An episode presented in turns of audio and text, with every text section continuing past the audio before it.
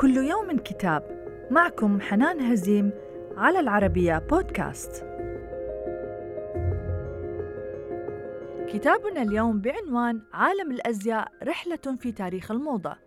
من تأليف الباحثة الألمانية باربرا فيكن وترجمة الكاتب أيمن شرف وهو دراسة معمقة عن أصول الموضات الغربية وتطورها والأفكار الأصلية التي نبتت منها.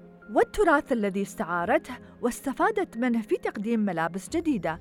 وتستعرض فينكن الظروف والملابسات الاجتماعية والسياسية التي أحدثت تغييرات في الأزياء كما تناقش ملاحظات المفكرين والفلاسفة عليها. والمحاولات المضنية التي بذلوها من أجل إصلاحها لتكون متوافقة مع الحداثة الغربية. واستعرضت الكاتبة كذلك دور المصممين اليابانيين الثلاثة الكبار إيساي مياكاي وراي كاواكوبو وبودي ياماموتو في إحداث ثورة جذرية في المفهوم الغربي للأزياء.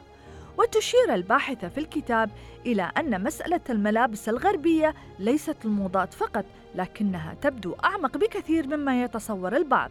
لذا دعت كل من يتلقون أو يستوردون منتجات صادرة عن المفاهيم الغربية باعتبارها الأفضل والأقيم إلى أن يعيدوا النظر في موقفهم الأولي الساذج لأنهم يرتدون ملابسهم من دون تدقيق في مدى مناسباتها لأجسادهم ومن دون تأمل نقدي ينتقي ويختار ويستفيد ويستبعد ويضيف إلى منتجات الآخرين كما أنهم ينقلون أفكارها ويستهلكونها من دون بحث أو استقصاء.